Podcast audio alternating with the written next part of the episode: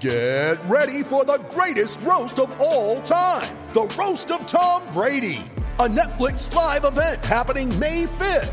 Hosted by Kevin Hart, the seven time world champion gets his cleats held to the fire by famous friends and frenemies on an unforgettable night where everything is fair game. Tune in on May 5th at 5 p.m. Pacific time for the Roast of Tom Brady, live only on Netflix. You ready? Showtime. On May 3rd, summer starts with The Fall Guy. Let's do it later. Let's drink a spicy margarita. Make some bad decisions. Yes. Audiences are falling in love with the most entertaining film of the year. Fall guy. Fall guy. Fall guy. That's what the poster said. See Ryan Gosling and Emily Blunt in the movie critics say exists to make you happy. Trying to make it out? Nope. Because I don't either. It's not what I'm into right now. What are you into? Talking. Yeah. The Fall Guy. Only in theaters May 3rd. Rated PG 13. The Province Sports Podcast.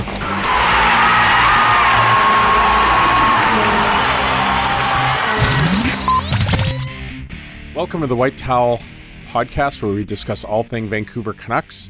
Uh, I'm Paul Chapman, joined by Ed Willis. We will get to that in a second. I'd just like to tell you to subscribe to the White Towel through Apple Podcasts. Give us a rating. You get our wonderful news here every week, and uh, we're going to talk a little bit about the draft lottery.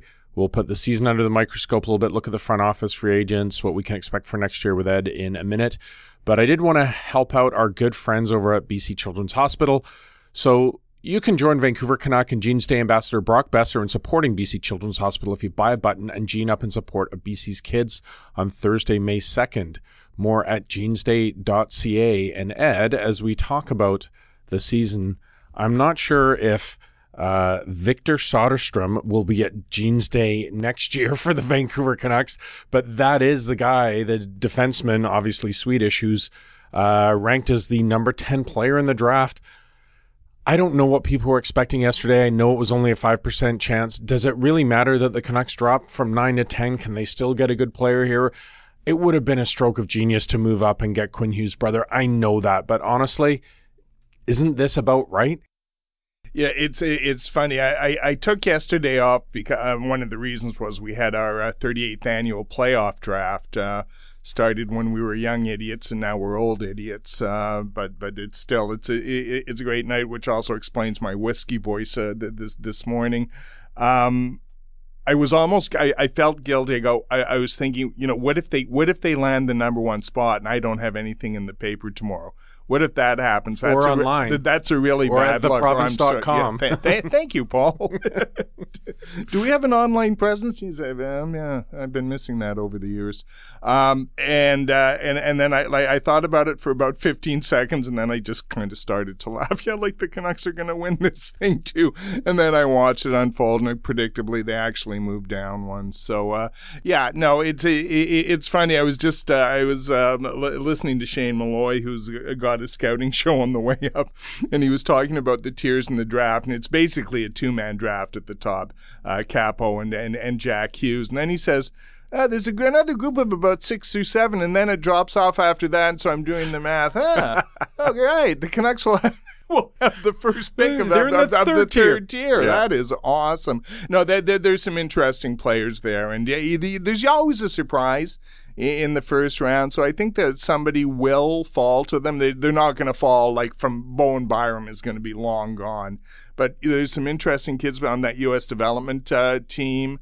Uh, the, the Swedish defenseman you talked about, uh, a couple of Western leaguers. So, you know, they're going to probably come out of this with a real, well, not probably, they will come out of this with a decent prospect. Well, I- think that that's it, though. I mean, if you go back to Pettersson's draft, people at that time Yeah. were saying it was a two person draft and then there was a drop off. That's right. And you look at, you know, I think universally people would take Pettersson first. Uh, and, and, and that pick that, wasn't universally embraced either. Like No. especially when Elias showed up with his uh, with his manly physique at the draft. This is our first rounder, and Yeah. it's kind of kind of kind of rewritten that story. The one thing I will say though is I think that I mean as we talk about odds, you know, it's so amplified to try and find a franchise player at 10 even versus 5. Yeah. And if you look back over the last I think I think people were showing like the last 10, 12 drafts. If you look at the 10th pick overall, yeah, there's some very good players in there. I don't think that there's a franchise changer. Like if you're looking for another piece, like if you're looking for another I hate to put Hughes in this category. Everyone is though. After what we've seen, we can talk about that. But if you're looking for a Pettersson at ten, I don't know that you find it. But that is where you found Bo Horvat. You yeah. got Boeser certainly into the twenties. So, I mean, not all is lost, but it would be exceptional luck, would it not? To, yeah, no, to, very, to very, very, very, very rarely. Teemu Selanne went 10th to the Winnipeg Jets in 1988. I can tell you that. I, I, have studied the draft. I haven't as much recently, but I, like from about 95 to uh, 2010, I looked at it, and, and there is a marked difference between picking in the top five and picking five to 10 top five, you basically have an 80% chance of landing an impact player. Five to 10, it drops off. I think it's in the 67% range in there. So they would, they should get a piece. Um, whether or not it'll be the piece is, is doubtful. But, you know, it was funny. I was thinking about this, you know, thinking about like, um, really really good teams even stanley cup winners they kind of have this have this progression where you know they accumulate uh, elite picks, picks in the top five, and then and then they kind of land that one that nobody's expecting. And and the most obvious example of that is is the New York Islanders assembled their core with with with, with Denis Potvin and Trottier and Gillies.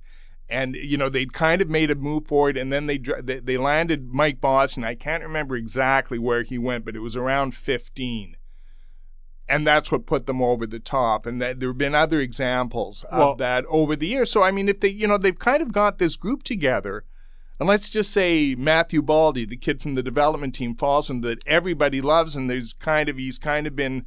Uh, he's risen a little bit, but he, he at the start of the season there was a, some questions about him. Say they get him, or they get the Cole Caufield kid who's like five foot one, but he's a scoring machine. You know, it, it, you add him to the to the nucleus now, now all of a sudden you start thinking, boy, geez, they really have something here. Um, you're right. You're so right about that. If people will point to, uh, you know, the L.A. Kings or or the Chicago Blackhawks and how they became Stanley Cup winners because of the draft. Um, and certainly, yeah, if you look at Kane and Toews, high picks mm-hmm. came close together. But if you don't get Seabrook or Keith, who come, I mean, Keith right. wasn't even in the first round. If you don't get those pieces, uh, along with all those other compliments, and that's, I guess that's where it's down to Jim Benning as a super scout, as he everyone keeps telling us that it is finding those with maybe with a later first round pick, with second round picks, uh, get the third a third or fourth or even a, a bigger surprise in there.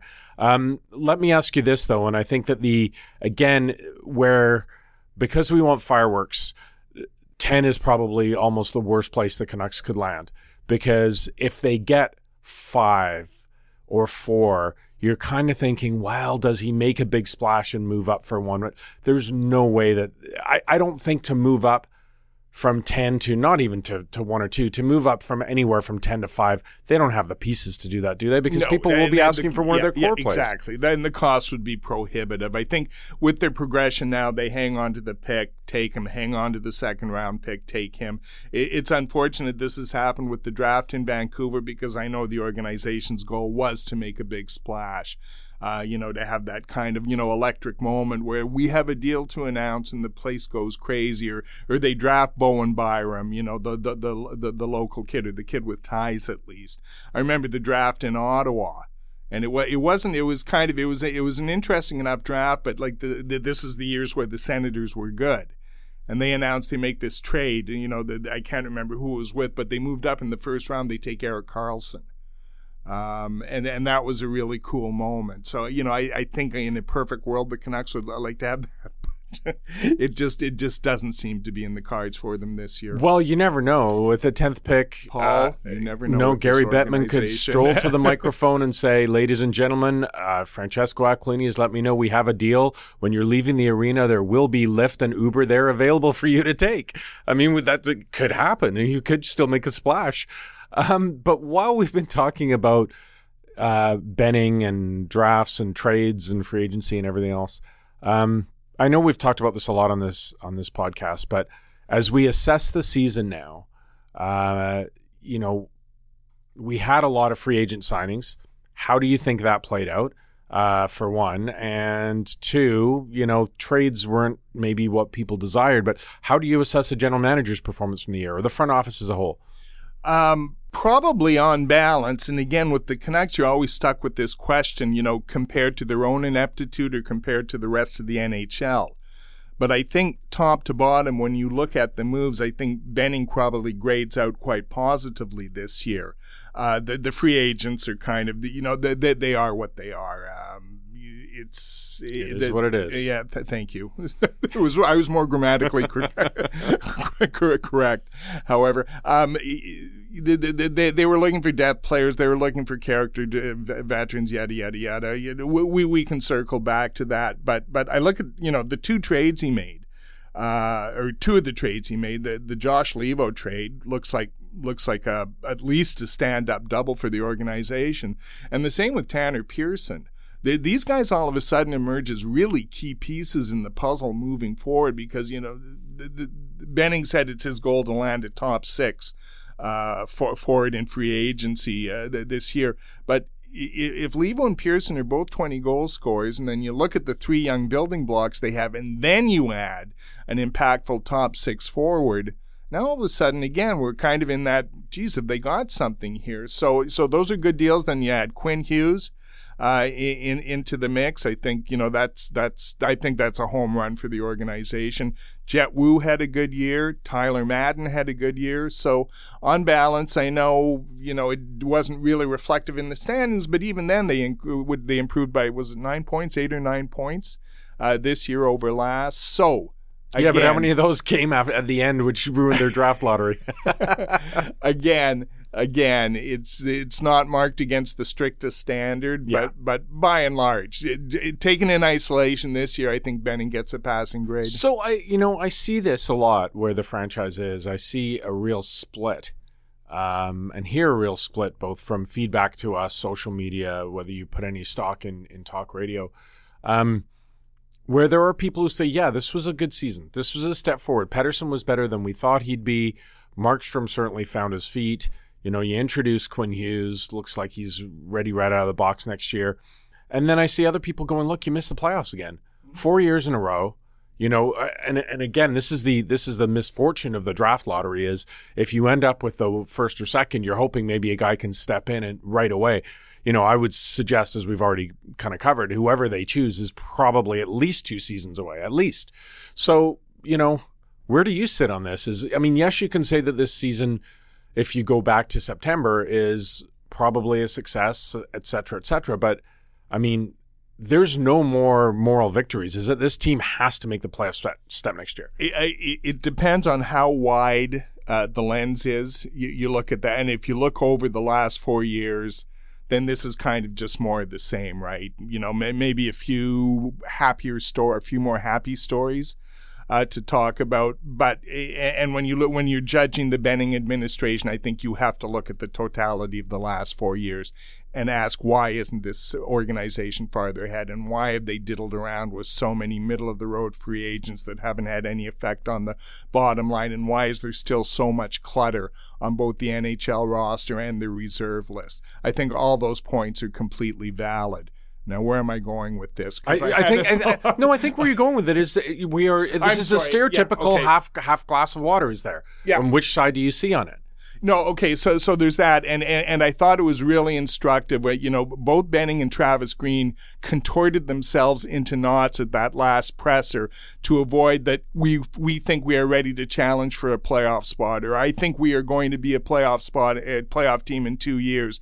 It was there was this vague. We're looking to make another step. We're looking to improve ourselves. I'm not sure if that's what people want to hear. Uh, irrespective of that, next next year, it's I I just think this team team has to be judged by wins and losses next year. I've been saying it probably for about three, four years. The clock starts ticking on this team January 1st, 2020 and that's that'll be about the midway point in, in, this next season. But I just don't think they can sell another. Well, I know we didn't make the playoffs, but uh, we were five points better. Look yeah. at uh, yeah, and, and look at this guy we brought up from the American colleges who looks like he might be a play, and look at the year this guy had in junior and I, I, I just don't think that washes anymore. And, and I thought it was a little tone deaf of both Green and Benning to try and spin that story. I understand why they did it, but to me, they had to come out with something just a little more powerful and, and, and a little more direct in, in what they expect from their team next year. Yeah, and I think that that's it. Uh,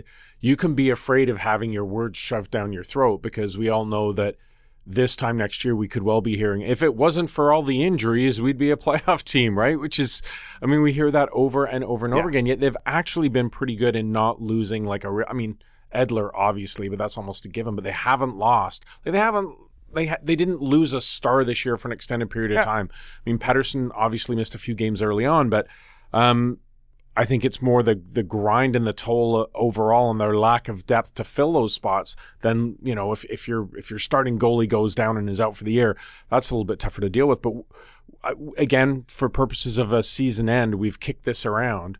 Um blue line uh top 6 wing, scoring wingers to play with Horvat. What's your number one priority that he has to solve? Well, it, it, it, it's to do with the cost, right? yeah obviously Um, I, I- just, I, I just, I just, the high end free agent defensemen are starting with Karlsson, going to Tyler Myers, going to Jake Gardiner. They're just too risky for me for what it's going to cost to bring them in. And, you know, for what the Canucks have under contract, and this is assuming, of course, they, they, they sign Edler, and I, I, I am sure that that's going to get done. I, I don't see where the trade off is, is worth the risk. So, on that basis, for me, the number one priority should be a top six winger and we've talked about this before that you know the the, the highest end is uh, Artemi Panarin and he's kind of in a class by himself.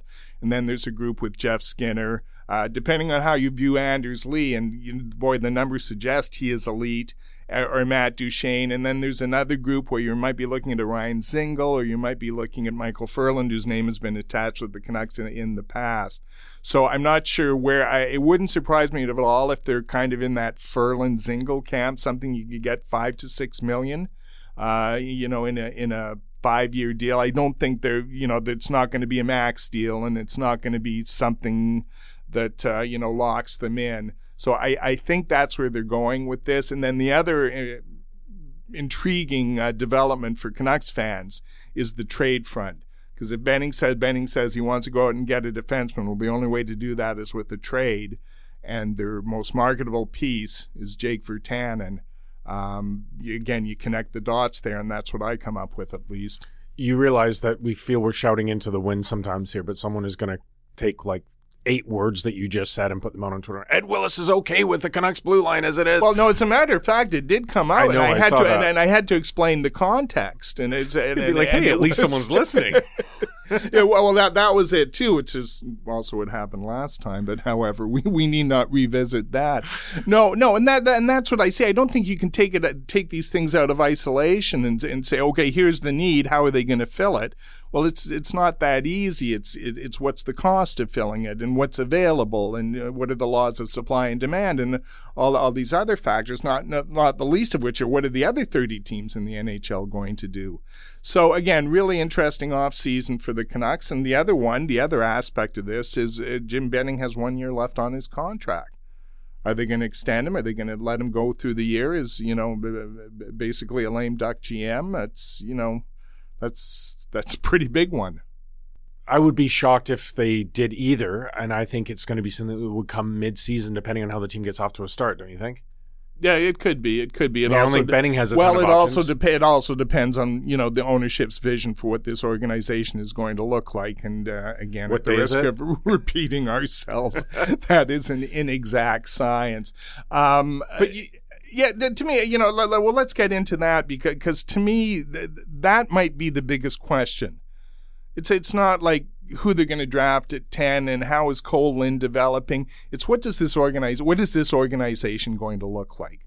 Who is going to head it up? Who are going to be the key decision makers? Are they committed to this Benning Weisbrod uh, ne- nexus at, at, at the top of the hockey operations, or do they go out and get that hockey overlord and ki- kind of return to the structure that they had with Trevor Linden, which is kind of the structure favored by most of the NHL now, where you have like the three top executives at the top of your hockey department, and then you have a lot more resources in, in, in player development uh, than the Canucks have uh, invested. I, to me, this organization is is crying out for a massive renovation, and that's something I would like to see. I, I just yeah, it, when you're talking about this brave new world and this new era of Canucks, and we're going to do things differently and then you look at the way the organization is structured, it just doesn't add up. So uh, I know, and I know Patrick uh, Johnston has uh, something planned for later in the week in terms of, and I know you've written about it before about the front office and you know vacancies not filled, um, whether it's scouting, president, assistant to the special advisor council, whatever. And and again, as you talked about, when we saw it in Toronto in particular, to laughable yeah. the amount of guys that it's they awesome. had. Yeah. You know, like go back to Cliff Flag. I think Pat Quinn still has an honorary role in their front office. Obviously, uh, Lamoriello moved on, but they had so many hockey brains in there. For the Canucks to to let this happen, has it been a power based vacuum in there that um, decision makers want more power, or has it been a financial thing that they didn't want to replace at a cost? I, I think it's a, a, little, a little of both, and you know, it, it's kind of hard to know for sure uh, because they're not exactly an open book. Uh, uh, about these things, but I have to believe the way things are structured now is the way ownership wants it and likes it. And there is now a direct pipeline between Francesco Aquilini and Jim Benning, and that really wasn't the case when Trevor Linden was there. Uh, Trevor referred to himself as I can't use the colorful colloquialism. Well, no, I can. What the hell is it? Referred to himself as the shit screen for the organization. And now that's removed. So now it's now. Was that on his business this, card? This, this is the show. Uh, why did I say that? I can just see that one coming back. However, no, but but but but I think it's I I I I, I think I think that I think that was revealing.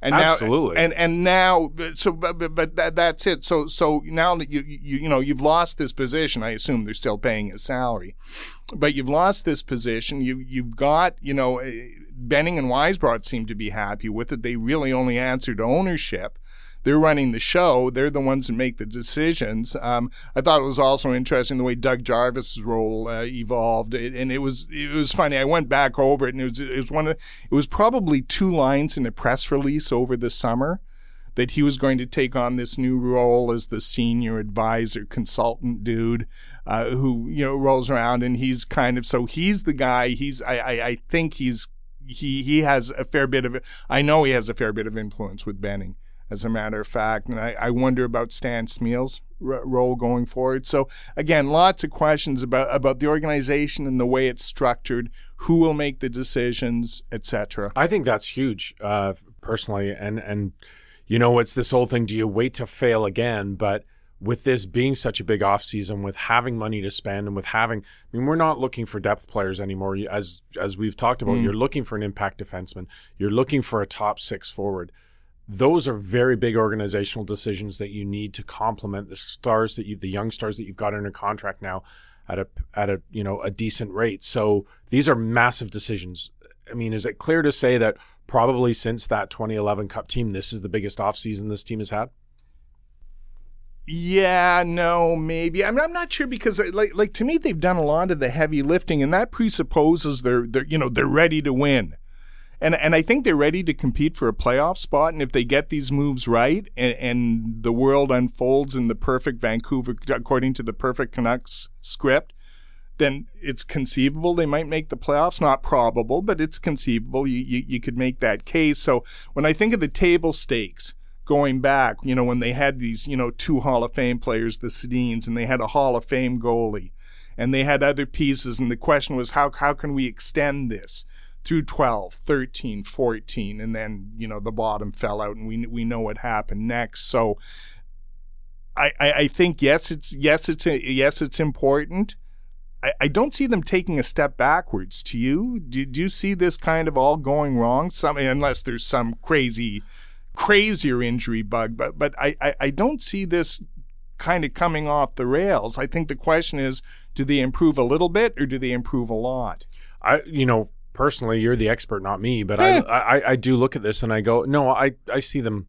When you look at their young players, I see them taking a step forward. But at the same time, I mean, if Markstrom regresses and Demko or gets uh, like a serious injury and proves himself not ready, um, while everyone's like enamored with Quinn Hughes, there's a defensive element to his game at his size that he's going to have to learn. Obviously, you know, the stuff about the power play, all that stuff can be tiresome when you get into it. Look, he's a great offensive player.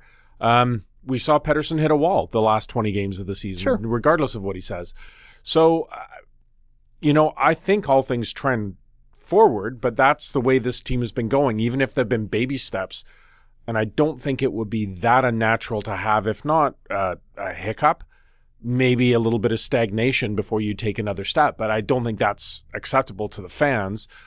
Um, certainly won't be to the media because if they're not, it's like firmly entrenched in a playoff position next year. I think there there have to be jobs shed, and then you start going down to Travis Green and is he the right guy, and on and on. But you know, let's get into the talk about some of the players and and um, you know, Virtanen's the interesting one, and I did laugh yesterday prior to them getting the tenth pick because it's the old as we everyone jokes about Ballard Raymond in a second. Um, you know, now it's Virtanen is this fantastic prospect that people would definitely, you know, you know, the New Jersey Devils would be stupid not to take, you know, swap, give him the 10th pick, give him Virtanen and maybe throw in Juolevi in a second and that'll get you up to first. It won't, right? I mean, it just won't. And this is the thing for Jake Virtanen. You saw him a lot this year. I think the frustrating thing with him is you see games, you see plays where you go, he he could be an elite player, but then he won't score for 11 games, uh, and and you won't notice him. So you might th- there's probably still enough value there to package with something else to get a defenseman. But if not, what's Jake Virtanen in the NHL? Like what what is he? Can he be an Oh, impact geez. top six power forward? It, it, it- it is so hard to watch him over the course of a season because you sit there and, and the key word there you, you mentioned is it, it's frustrating. It's frustrating to watch. It's frustrating for the fans. It's frustrating for his teammates for what he could be because he's a, he has every conceivable tool to be an impact player in, in the NHL. It's just that kind of shift in, shift out consistency, the commitment. I looked this up. He's had two fights in his career and, and the, for the way he plays, and like this is th- this isn't to open up a debate over the place of fighting in the game, but the way he should be playing, he should have a lot more than two fights, three four times a year. That's all you have to do, right? Um, it and he just so he kind of you know he kind of like like teases at this role of being an agitator, teases at this role of being a physical player, teases at being a scorer. Who know, you know, the light might come on for him one day. There's certainly been other players who matured at that 23, 24, 25 age group that Jake's getting into now. It's just they need him so badly to be that guy. I mean, if he was, if he was the guy, he was the sixth overall pick in the draft for pity's sake. That's supposed to be an impact player. If he was that guy, if he was a 25 goal powers for, it completely changes the equation for the Canucks. And I wrote about this too. You know, you forget about him and you forget about Olli Juolevi, and Jake's 23 and Juolevi just turned 21. Sixth and fifth overall draft picks, right? Those should be impact players. If they're on schedule, if they're where about they should be given where they were drafted, then the whole conversation about this team changes. And Juolevi is still, I mean, he's an interesting one. Like I said, he's still only 21, coming off knee surgery, at a position the Canucks really, really need some help and and some depth. I don't know where I'm going with this. I'm just saying it's another No. no, it's another one of these imponderables about this team, and there's just so freaking many of them. So, but once no, you get past those three foundational, and and I think you can add goaltending. But to Ed, the that's that's where I find it fascinating. I mean, so far in this podcast, you've said that their most valuable chip to move is Virtanen, but you've also said they're they desperately need him to step up and play for them, and I think that's the dilemma for him. And it historically, the NHL is so different than it was in the '80s. But those of us who've been around look at it and go, well, is he Cam Neely Yep. and you give up on him too soon and he's going to be an elite player somewhere else? Or is he Jim Sandlak? You hang on to him for so long, hoping that you see that promise and it never comes. And I think that's the dilemma that the Canucks are with. And this is where it's going to take some steel balls for, Yep. for, for Jim Benning. If he, if he needs that defenseman and there's someone willing to take Virtanen in order to do that, then that's a, a deal he has to make because I think the kid's had enough chances here. And the fact that he, he probably needs another setup in order to, to, to fulfill that promise. Who knows? But maturity is a funny thing. Yeah, no, I I, I agree, and and, and the the fact is, I, I think when Neely was traded, he was 21. He had three, drafted as an 18 year old. He had three years here, and then he was traded. Jake's 23. He was taken in the 2014 draft. This is, you know, this is five years on now. I just don't think they can afford to be uh, uh, patient with him anymore. Yeah. And if there is a deal available, and it'll probably be Virtanen plus for the defenseman they want. And we're not talking about, you know, we're not talking about a top four guy. I mean, it would be great if if we are. I think we're just looking at an upgrade, like like a really solid number five guy who can move up to number four in injuries or on a certain night or with certain matchups.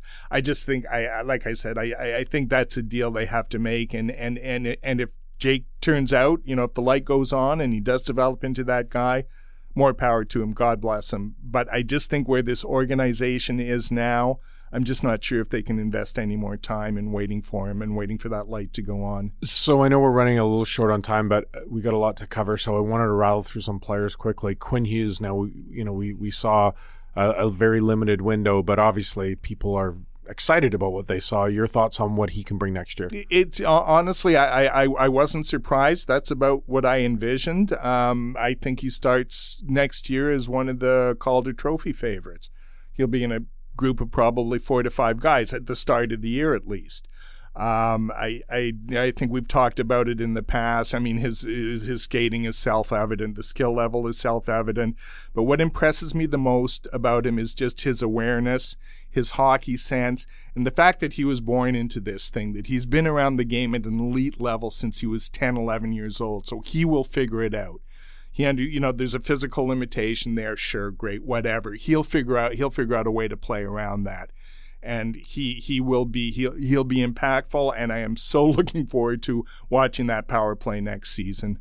Um, I know that you wrote this, so certainly you can go and find it at theprovince.com, vancouversun.com, or, you know, as Ed was referencing early, go and request a back copy of, I think it was Tuesday's paper, whatever it was. You wrote about Brock Boeser.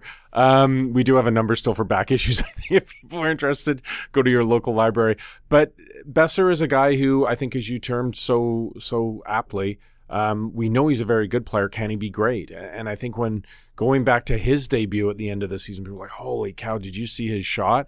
And then his first year, first certainly the first half of his first year, going to his first All Star game, being the MVP. Obviously, that injury affected him. But as you said, the difference between very good and being great. What is Brock Boeser, and what do you expect from him next year? Yeah, it, it, it, it he's a kid I'd bet on because again, I, I like his makeup and I like his approach to the game, and he's smart and he is committed, and and uh, but but you know, adding that extra stride to your skating, to improvement, you just that takes so much work. Like when you're at, you know, when you're at a high level to begin with, and just to ratchet it up that other five to eight percent. But that's really what we're talking about. I think it's pretty clear he's a 30 goal scorer. I, I, I think we can say that, you know, just based on the, the body of evidence we've seen so far. But can he be the, you know, a 40 goal scorer in the NHL is elite and he's going to get a chance playing with Pettersson, and he's going to get a chance on the power play. And you just think of what the the impact of the bottom line would be for a guy like Pettersson, a guy like Boeser, with Hughes running the show on the power play. It it got it, it finished off on a high note over the last I think it was the, like the last 10 games. It, it, it caught fire. But there were stretches of this season where they were getting nothing out of their power play. And when you're getting nothing out of your power play that means you're getting nothing out of your top guys. And you can't win that way so again it's just one of those things you know can he find a way? Can he get like can he may, maybe get a little tougher in front of the net and get a couple of the greasy goals? Can he get two or three goals off deflections? Can he get you know add three or four goals on the power play. There's your kind of eight to 10 goals right there. And that really mo- moves him up to that elite status in the NHL. Now, the question is, he's got a contract coming. So do you pay for, do you pay for that on, on that based on that projection? Or do you pay? That's, that's another one of the really interesting storylines to this offseason. Absolutely. And then, of course, we have to talk about Elias Pettersson. Um, apologies to Jordan Binnington. I think he's still probably going to win the Calder, uh, even though he tailed off probably quite har- harshly. And people who say that the media uh, are are um, too negative in this town, uh, first of all, I don't know how that's possible when you've been the worst team in hockey over four years. Um, but secondly, I don't want to say Pettersson got a free ride because I think he earned some space. But I was a little surprised there almost wasn't more furor around him so called wearing down or hitting the wall because he was not the same kind of player, obviously, in the last 20 games that we'd seen in the. See, in the I, I don't think it was 20 games, and I, I go back and I think we've talked about It was this like on two that goals in the last 20 podcast. right? No, I, I understand that, but but I, I went on that road trip to California through March. No, I'm sorry, it was no, I'm It was late March. yeah. What? No, no, it wasn't. It, it, it was no, it was back in April. So I'm sorry. Let me retract that. I you know I think that's valid. No, I was going to say what I was going to say was he wasn't scoring then, but I was still impressed with his all-around game because he you know he's going he goes into Anaheim, he goes into LA, and he goes into San Jose, and he had I think he had points in those games. He he actually had a goal, but when, when I thought of him, you know, going in, in into Anaheim and he's playing against Getzlaff, and then the next night he's in LA and he's playing against Kopitar, and then the next night against San Jose, and he's still driving the play and still competing. Now, a- a- absolutely, I think from mid March on, something happened there. He just didn't have the energy. He just didn't have the same kind of, you know, physical presence that he had ear- early on. But as you said, he built up an awful lot of goodwill over those first 40, 50 games. And, you know, considering 20 year old kid, considering his first year in the NHL, considering that he's in uncharted territories on so many different levels, whether it's the amount of game, whether it's the level of competition, whether it's the expectation, or the simple fact that he's drawing the top matchups every night. I, I, I am willing to. I, I, I agree. Probably got a bit of a pass, but this market is also so desperate for. I don't think we needed to dissect it that harshly. Yeah, no, I think you know when people do say the media here is negative, I I do look at it and say they've actually Yeah. been pretty positive when they see guys like Boeser and Pettersson. I, I've given that a lot Quinn of thought. Can we end on this? It isn't the media that's negative; it's Twitter. Well, for sure, absolutely. and, and people conflate the two, and, and they're two entirely different things. The, the media here is, I, I'm sorry, it's first of all, it's like we all know what's happened to the media in general. It's been cut to the bone, so there's not that many voices, and there's a couple of strong ones, but that's all they are, and they're in isolation. They did to me people see, you know, again, the shitstorms that arise on Twitter and they, they, they, they, think that's like part of the deal here. That that's part of the media thing. And, and it isn't. It's, it's something out there. It's background noise. It can be entertaining. It can be infuriating. It can be a lot of things. I'm just not sure how relevant it is in the, in, in the big picture. No, I, I think more though. I, um, I think people in this market have been, and yes, there's, there's snarky, and a lot of it is fed by social media, and that's interactions with the the real media, if you want to call them that. I do think people will give credit when credit's due them. When the Branson deal came along, I think people generally have gone, "Yeah, well done. That was a good move by Benning." Mm-hmm. Um, hasn't given away anything stupid in order. I mean, people will quibble about the number of draft picks, right? But oh, I think when something good, when something here warrants some praise, I think it happens, and certainly with the players, and that's where I, that's kind of where I was going with Pettersson. He certainly earned it, but I think in other markets and in other sports, you would have seen seen a guy like if Aaron Judge goes the last 30 games of a season and he's almost trying too hard because he's gripping. New York media is going to be all over that. And I, I just don't think that happened here. A couple things before we finish up. One, um, we've acknowledged that we think that the Canucks are going to be players in free agency and the draft. Um, we know they have a couple of prospects coming. We also know they have a ton of guys who are out of contract. How much change do you see on this team next year? Like, do you see six new players? Do you see four? Do you see eight? Well, Um, yeah. And I know most of that is around the fringe, but there's a it's number great- of it- options here yeah, for Bennett. No, it, it- it's a great question, and it's it's really hard to quantify because, like I, I- I said earlier, there's just so much clutter there, and when you start like sketching out a depth chart, and I, I did it just as an exercise, the team I would like to see, and then I start looking at who who this doesn't account for, and and it's names like Brandon Sutter. It's names like Tim Schaller, who you know are under contract for next year, and in in in Sutter's case for pretty big cake. Schaller less so, so he's got you know one year left. What do they do with Markus Granlund?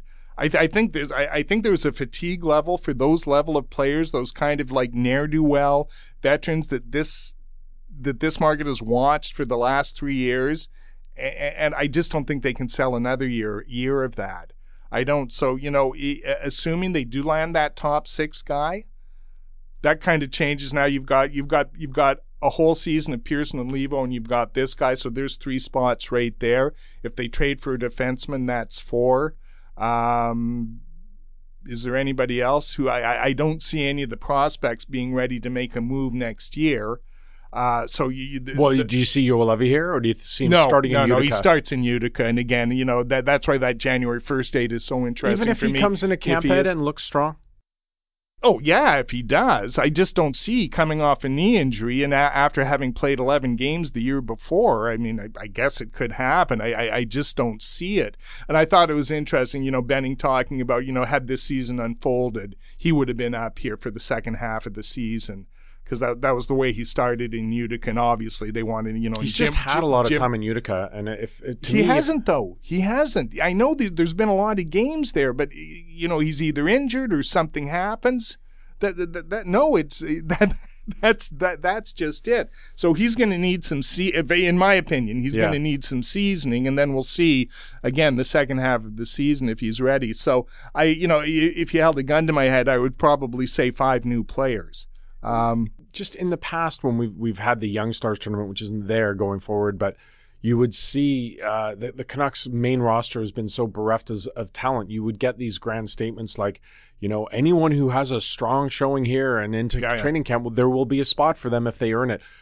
Does it still seem a bridge too far for guys like Lind or Gadjovich Yes. or Woo? Yeah, like we're, 100%. we're we're still like a year or Yeah. half a year at least away from any of that infusion. Yeah, that's right. There's a there, there is a group of about six to eight, and then then they're intriguing. And I think at the high end it's Jett Woo and, and Tyler Madden, and then I I'm, I'm sorry, bo- both both both Lind and, and Gadjovich. I think the best thing you could say is they plateaued this year. Didn't show a lot of improvement, and at that age, that's that's worrisome. But they still remain, you know, prospects.